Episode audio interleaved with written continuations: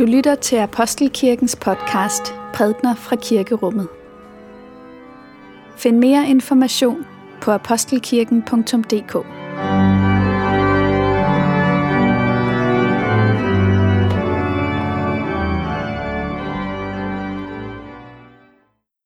I dag så gør vi det her i Apostelkirken, som vi gør en gang imellem, at vi træder ud af tekstrækken for at fordybe os i et andet tema.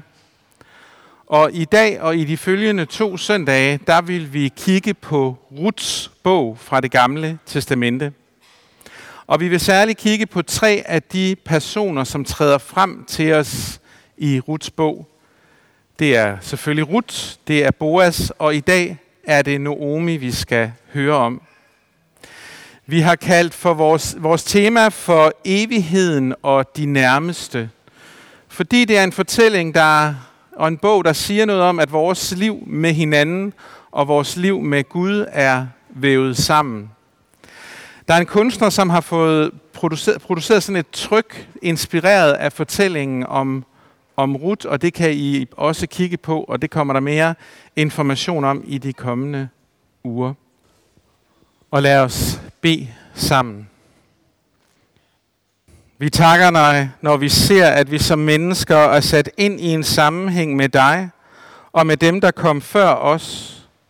Når vi hører om deres glæder og sorger, og når vi lærer af deres tvivl og Guds frygt, at sådan er det at være et menneske. Vi beder, hold os det for øje, at du er os evigt nær. At vi ikke lever alene, men i fællesskab med andre mennesker og med dig. Du, den treenige, som lever og råder, en sand Gud, fra evighed og til evighed. Amen. Og i dag skal vi høre en utrolig kort læsning, et enkelt vers fra det gamle testamente, fra dommerbogen, for at sætte scenen for Ruts bog, som Eli senere vil genfortælle for os. Der står, på den tid var der ingen konge i Israel. En hver gjorde, hvad han fandt for godt. En gang for længe siden, i et land, der hed Israel, var der meget uro og kaos. Der var ingen statsminister, eller konge, eller dronning, og alle gjorde lige, hvad der passede dem. Der udbrød hungersnød i landet, så folk havde hverken penge eller mad nok – og nogen valgte derfor at flygte til de næromliggende lande. Nogle af dem, der måtte flygte til nabolandet Moab, var en familie, hvor moren hed Naomi, faderen hed Elimelek, og de to sønner, Maklon og Kilion. Men en dag døde Elimelek, og så var Naomi alene i landet med de to sønner. De voksede op og giftede sig siden med to kvinder, der hed Orpa og Ruth. De kom begge to fra Moab. Og her boede de sammen i de næste 10 år.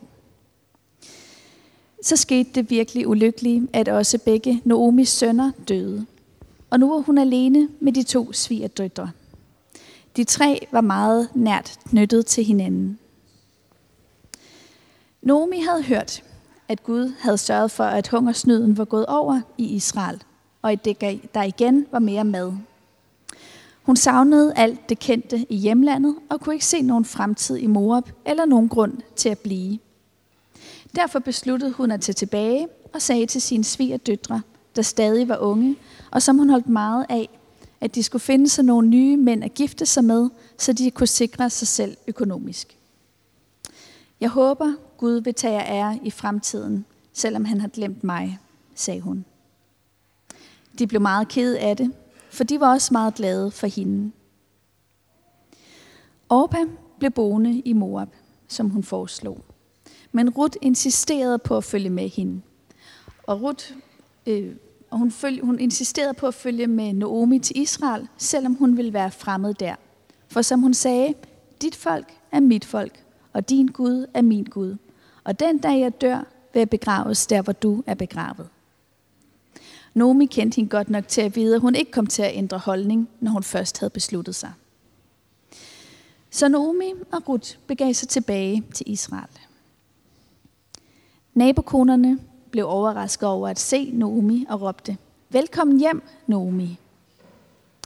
Navnet Naomi betyder skøn, men da Naomi havde mistet så meget, kunne hun slet ikke holde det navn ud.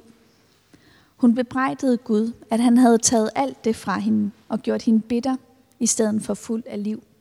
Så hun bad dem kalde hende bitter i stedet for. Jeg tog afsted med hænderne fulde og kom hjem med tomme hænder. Det var lige blevet høsttid, da Naomi og Ruth kom til Bethlehem. Ruth var ikke bare lojal, modig og stedig. Hun var også god til at få idéer og hårdt arbejdende. Så hun fik den idé at skaffe sig mad til sig selv og sin svigermor ved at gå ud på marken og samle resterne af de aks, som de andre efterlod, når de høstede kornet. Marken tilhørte en rig og gavmild mand ved navn Boas. Han lagde mærke til, hvor hårdt hun arbejdede, og bad de andre høstarbejdere om at efterlade rester til hende så af korn, sådan så at hun kunne få mad og drikke og beskyttelse. Det gjorde stort indtryk på ham, at hun havde forladt sine forældre og sit eget land for sin svigermors skyld, og frivilligt havde lavet sig øh, slå ned i et fremmed land, i et fremmed folk. Jeg håber, du bliver belønnet af Gud for at have søgt beskyttelse hos os, sagde han. Ruth blev rørt over hans trøstende ord og takkede ham for, at han behandlede hende så venligt, som om hun slet ikke havde været en fremmed. Da hun kom hjem til Naomi med alt det, hun havde samlet, gik det op for Naomi, at Boas var i familie med hendes afdøde mand. Derfor havde han også ret til at opkøbe den jord, der havde tilhørt hendes mand. På det tidspunkt kunne kvinder nemlig ikke selv eje og dyrke jorden. Naomi så, at Boas var en god mand, og det blev en påmindelse for Naomi om, at Gud hverken glemmer levende eller døde. Hun opmuntrede derfor Ruth til at arbejde videre der resten af høsten. Naomi ønskede for Ruth, at hun kunne få sig en ny mand og sit eget hjem og sikre sig selv økonomisk, og hun opmuntrede hende derfor en dag til at tage pænt tøj på, parfume på og så opsøge Boas. Hun tog på Nomis opfordring tøjet af, lagde sig til at sove ved siden af ham for enden af en kortdynge. Midt om natten vågnede Boas med et sæt og fik et chok, da han så, der lå en nøgen, sovende kvinde ved siden af ham. Hvem er du? spurgte han. Det er mig, Rut, svarede hun. Du har første ret til at købe min afdøde svigerfars jord, og jeg vil spørge dig om også at tage dig af mig. Boas blev straks vild med Rut, men han var en meget ordentlig mand, der ikke ville udnytte situationen og undgå, at resten af byen sladrede om Rut. Du kunne have gået efter en, der var yngre end mig. En hver kan se, du er en fantastisk kvinde. Det er rigtigt, at jeg har forkøbsret til jorden, men en anden står i foran i køen, så jeg vil straks i morgen forhandle med ham og se, om jeg ikke kan få lov til at købe den. Tag tilbage til Naomi med det her korn, før det bliver lyst, så ingen ser dig, og du får problemer. Næste dag ordnede Boas handlen med den anden mand, og sidenhen giftede han sig med Rut, og de fik en søn, som de kaldte Obed. Naboerne glædede sig både på Boas, Ruts og Nomis vegne. De ønskede Nomi stort tillykke. Gud er stor. Han har sørget for, at du ikke er alene, hverken i dag eller i fremtiden. Du har fået et barnebarn og en dreng, som kan give dig et nyt liv og tage dig af dig i fremtiden. Og selv hvis du fik syv sønner, ville det ikke være bedre end din svigerdatter Ruth, som elsker dig højt. Og Naomi fik drengen Obed i armene og passede godt på ham som hans plejemor. Hun blev dermed oldemor til ham, der senere blev til Israels mest berømte konge, David. Lad os bede sammen. Helligånden, hjælp os nu til at lytte til det, som du vil fortælle os, og hjælp os til at lytte til vores eget hjerte. Amen. Ja, det var så hele Ruts bog i kondenseret form. Tak, Ali, for det. Og nu til starter jeg lige lidt et andet sted, fordi det er ikke så mange øh, dage siden, at et svensk møbelvarehus åbnede en forretning her på Vesterbro. Og øh, jeg er nok ikke den eneste, som har set alle plakaterne i hele byen, og jeg, jeg må også indrømme, at jeg har været en tur over i, øh, i butikken for at se, hvad det er, de har lavet derovre. Og når man så går rundt over i det her møbelvarehus og ser de her værelser, de har bygget op, så kan man sådan, så kan man godt sådan lade sig fange lidt af den her drøm om sådan en ukompliceret tilværelse, hvor alting bare sådan er ordnet. Sådan en, en tilværelse, hvor det er muligt, at der er styr på alting der, hvor man selv på små kvadratmeter kan leve hyggeligt, og alting passer ligesom i skabe og skuffer, og der er sjovt tapet og smukke lamper, og tingene finder bare sin rette plads, og det ser harmonisk ud, og det er i balance. Og jeg tror, det taler til en drøm, som mange af os har om at leve en tilværelse, hvor alting er i en skøn orden. Og jeg tror måske især, at den drøm, den kan stå foran vores ansigt, når vi øh, skal se i øjnene, at der i den verden, vi lever i, så bliver vi indimellem præsenteret for rigtig meget uorden. Når vi møder sorgen og døden, når vi taber vores håb, når vi oplever os ensomme eller bekymrede, ja, så sker der noget med os. Og så kan man gå hen og blive en kyniker, der ikke længere tør at have tillid til nogen eller tillid til noget. Og at man bliver kynisk simpelthen for at passe på sig selv. En kyniker er en, som er holdt op med at kigge efter sin næste. Det er en, som hytter sit eget skin. Det er en, som ikke længere ønsker at engagere sig med den verden, som ligger på den anden side af hjemmets fire vægge. En kyniker holdt op med at være nysgerrig, fordi han eller hun har betalt en stor pris for at være nysgerrig. Og nu kan han eller hun regne det hele ud og ved, at der kommer ikke noget godt ud af at have en håbefuld eller tillidsfuld øh, forholden sig til livet og tilværelsen. Dommerbogen slutter jo som sagt med det her enkle vers, på den tid var der ingen konge i Israel. En hver gjorde, hvad han fandt for godt. Og det er bagtæppet på den fortælling, som Eli genfortalte nu. Ruts bog foregår i dommertiden. Og sådan en, der gør, hvad han finder for godt, for godt befindende, det, er, det kan godt være en kyniker. Et samfund af kynikere, det er ikke et rart sted. Det er et nådesløst sted, et koldt sted, et sted uden omsorg og omtanke, for hverken omsorg eller omtanke kan betale sig for den, som er kyniker.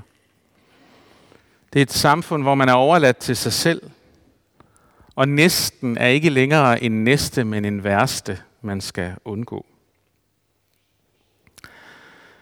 Man kan måske godt forstå, hvorfor nogen kommer ned ad den vej i livet, fordi livet er jo som det er. Der er hungersnød, der er sorg, der er dødsfald, og kynismen kan virke som sådan en overlevelsesstrategi, som ikke bare er en, vi kan forstå, men i nogle tilfælde kan opleves sådan helt nødvendigt. Da Gud skabte verden, var den god, men noget hente, da mennesket selv ønskede at tage ansvaret for den balance, der var i det, som Gud havde skabt. Det var måske ikke så meget det, at Gud havde skabt verden med en orden. Det var måske mere det, at der var en sammenhæng, og der netop var en balance. Tingene hang sammen på en måde, som gjorde, at mennesket kunne leve i den kærlighed, som kom fra Gud.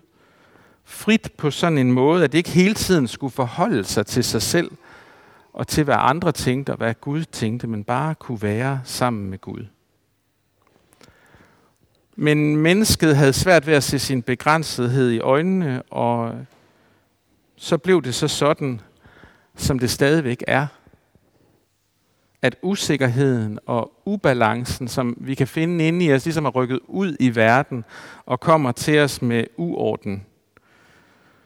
Og den uorden tit placerer os et sted, hvor vi hele tiden bliver nødt til at forholde os til os selv, hvem vi er, hvordan vi skal opføre os i forskellige sammenhænge og hvad vi føler. Det var ikke sådan, det var dengang i haven. Dengang var mennesket frit til at leve i Guds kærlighed. Nomi, hun var, ligesom vi er, et menneske i verden.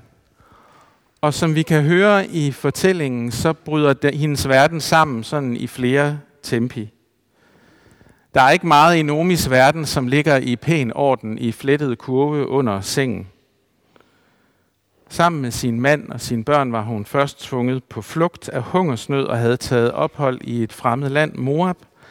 Et land, som historisk lå i konflikt med det sted, hun kom fra, det folk, hun tilhørte. Og her i eksilet dør hendes ægtefælle.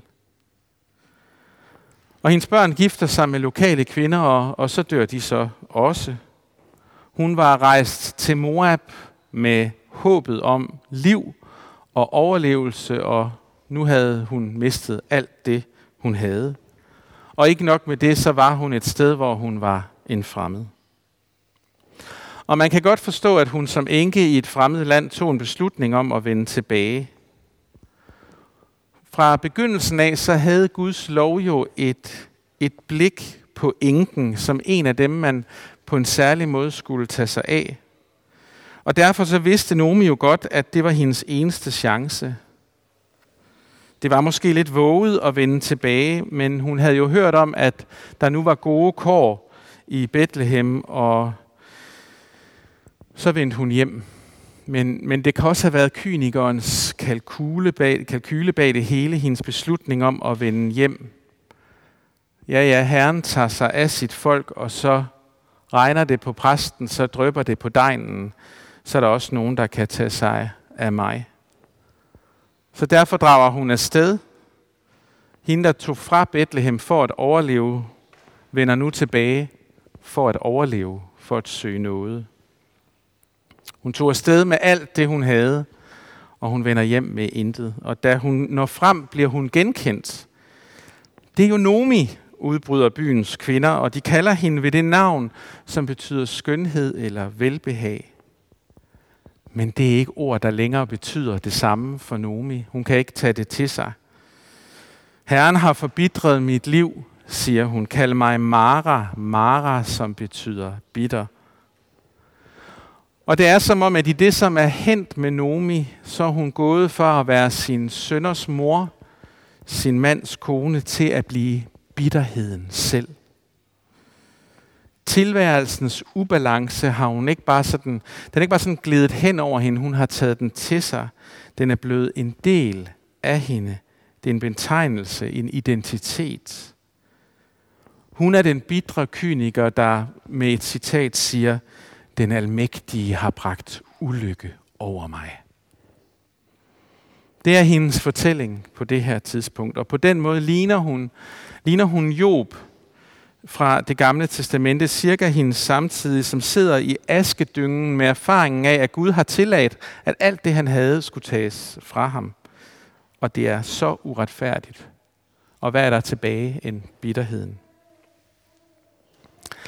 Jeg tror, de af os, som har haft berøring med bitterheden og kynismen i vores liv, ved, at det er kraftfulde øh, elementer, der kan berøre os med dem. De føles ofte med sarkasmen, med menneskefrygten og den lukkede dør til verden ude omkring en. Den franske filosof Sartre, som overhovedet ikke var religiøs, han siger et sted, at helvede, det er de andre. Og kynikeren nikker og siger, det er lige præcis sådan, det er. Dem skal du holde dig fra, den, bitter, den bitre samme sted af mig. Der er ingen, du kan stole på. Der er ingen, du kan regne med. En hver må gøre, hvad man finder for godt Præcis sådan som dommerbogen udtrykker det. Man må lukke sig inde, man må klamre sig til det eneste, man har, og måske så er det eneste, man har bitterheden, og så klamrer man sig til den, for den kan man dog trods alt stole på, ikke løber sin vej. Men bitterheden mætter ikke ret meget. Den giver ingen trøst eller næring. Bitterheden føler mere bitterhed, og samtidig er den en meget lidt potent kraft, der æder alt det, den kan komme i nærheden af. Når bitterheden bliver endestationen for et menneske, så er det ubærligt. Men vi hørte jo også i beretningen, at sådan er det ikke for Naomi. Der sker noget, som har med Rut at gøre. den her svigerdatter, som vi skal høre mere om næste søndag. Hende, der var af det moabitiske folk, og som sådan en fremmed ind i Noomis slægts historie. Det, der sker, er, at Ruth er god mod Nomi. Og først hørte vi, så ønsker Nomi ikke at tage imod den gudhed, som Ruth kommer med. Men fordi Ruth insisterer, så lader Nomi hende slå følge med sig. Det er en enkel lille spire af godhed. En spire af omsorg og af trofasthed. Og så er det det over for et menneske, som i virkeligheden slet ikke ønsker at tage imod det lige der. Et glimt af en medmenneskelighed. Og jeg synes godt, vi kan bruge ordet kærlighed, fordi det Gud gør, nej, det Rut gør, det er i virkeligheden et billede på det, Gud gør gennem Jesus ved et hvert menneske ønsker at møde det med godhed og med kærlighed.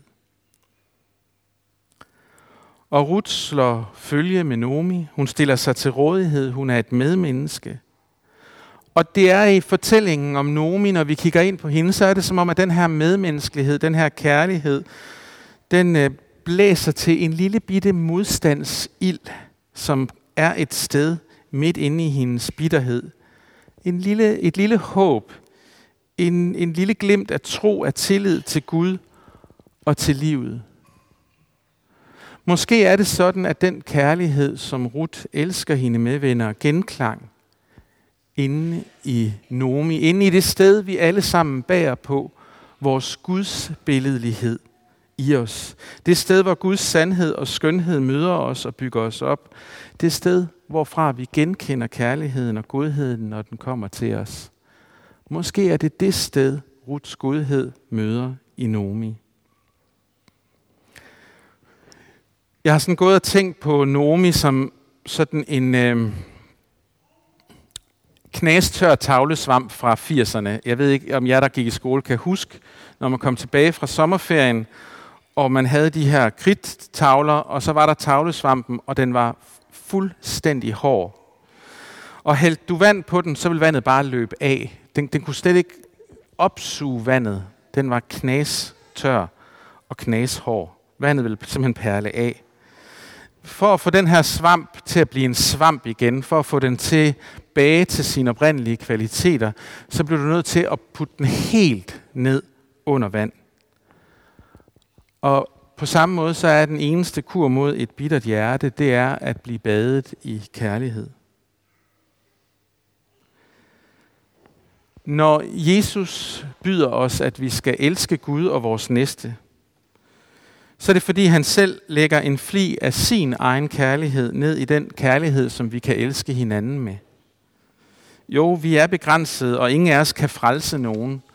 Og det er virkelig, virkelig vigtigt at huske på, fordi vi skal ikke fornykke, men vi skal heller ikke misforstå, hvad det er, der er vores opgave, og hvad det er, der er Guds opgave.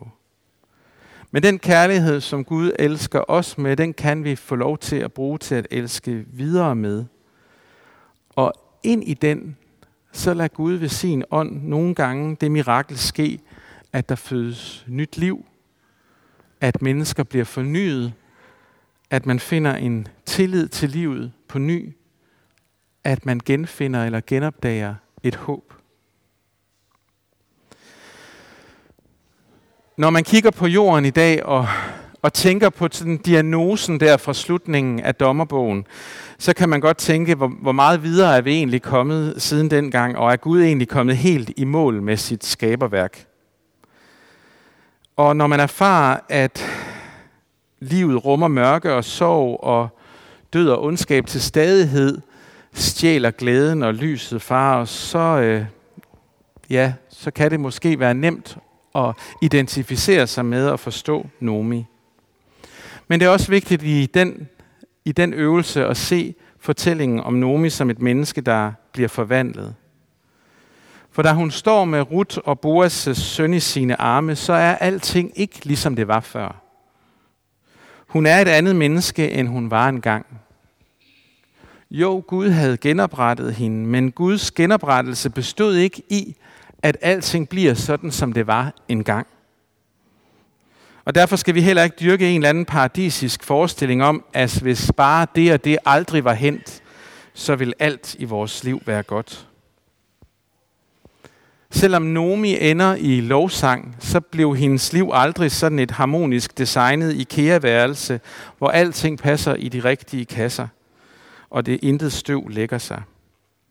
Nomis liv genfandt ikke den orden, det havde, hvor hendes mand og hendes sønner ligesom udgjorde det bærende, de bærende vægge i hendes tilværelse. Der ville altid være en sorg efter Elimelek og drengene i hendes liv. Men der er ligesom om en ny balance, der baner sig vej ind i hendes liv. Og en del af det tager farve af den kærlighed, som Ruth elsker hende med, og som nærer modstandskraften i hende, og som giver hende kræfter til også at handle. Det er Guds kærlighed, som når hendes hjerte, og det tager vejen gennem et andet menneskes omsorg. Jeg tror bestemt godt, Gud ville have, eller Nomi ville have været sin sorg for uden. Det giver ikke mening at sidde her og være bagklog og sige, at der var en mening med, at hun skulle miste sin, sin familie, at hun skulle lide. Det var meningsløst. Men fordi Gud han er stor, så kan han i det, som er knust, i bitterheden lade noget spire frem, noget andet, noget nyt. Det er det hele fortællingen om korset handler om. At der springer liv ud af en mand, som er død. Og da Naomi stod der med lille baby Obed i sine arme, så vidste hun nok ikke, at hun var på en forfar til David, og dermed en forfar til selve manden på korsets Messias. Det er ikke sikkert, hun havde greb om, at hendes historie spejlede Guds folks historie, og den også kan spejle vores livserfaring. Men der er en hemmelighed i Nomis fortælling, som opmuntrer os til at ture elske også den, som bærer byrder i livet. Ikke fordi vi er manden på korset, men fordi frelseren, manden på korset, elsker et hvert menneske, og fordi vi lever i en tid, som er præcis som den var dengang, hvor enhver gør, som han eller hun finder for godt, og hvor Gud kalder os til at elske. Og kaldet til elske er ikke abstrakt, men er konkret. Livet i efterfølgelse af Jesus er aldrig abstrakt og handler om livsindstilling eller et særligt livssyn. Det er ikke det at være kristen handler om. Som Jesus bogstaveligt talt tog sig af dem, han mødte, lagde sine hænder på dem, gav sit liv på korset og stod op igen, så er hans kald til os også helt konkret. Vi kaldes til at elske Gud og til at elske mennesker, og de to ting er forbundne kar, hvor Guds kærlighed må flyde ud til verden gennem vores kender, hænder, gennem vores ord, gennem vores omsorg og vores opmærksomhed. Hvor vi må få lov til først at knæle ved nadveren og tage imod hans læme, og så selv blive Guds læme på jord. Og for det siger vi, Lov, tak og evig ære være dig, hvor Gud, Far, Søn og Helligånd. Du som var er, bliver en sand treenig Gud, højlovet fra første begyndelse, nu og i al evighed. Amen.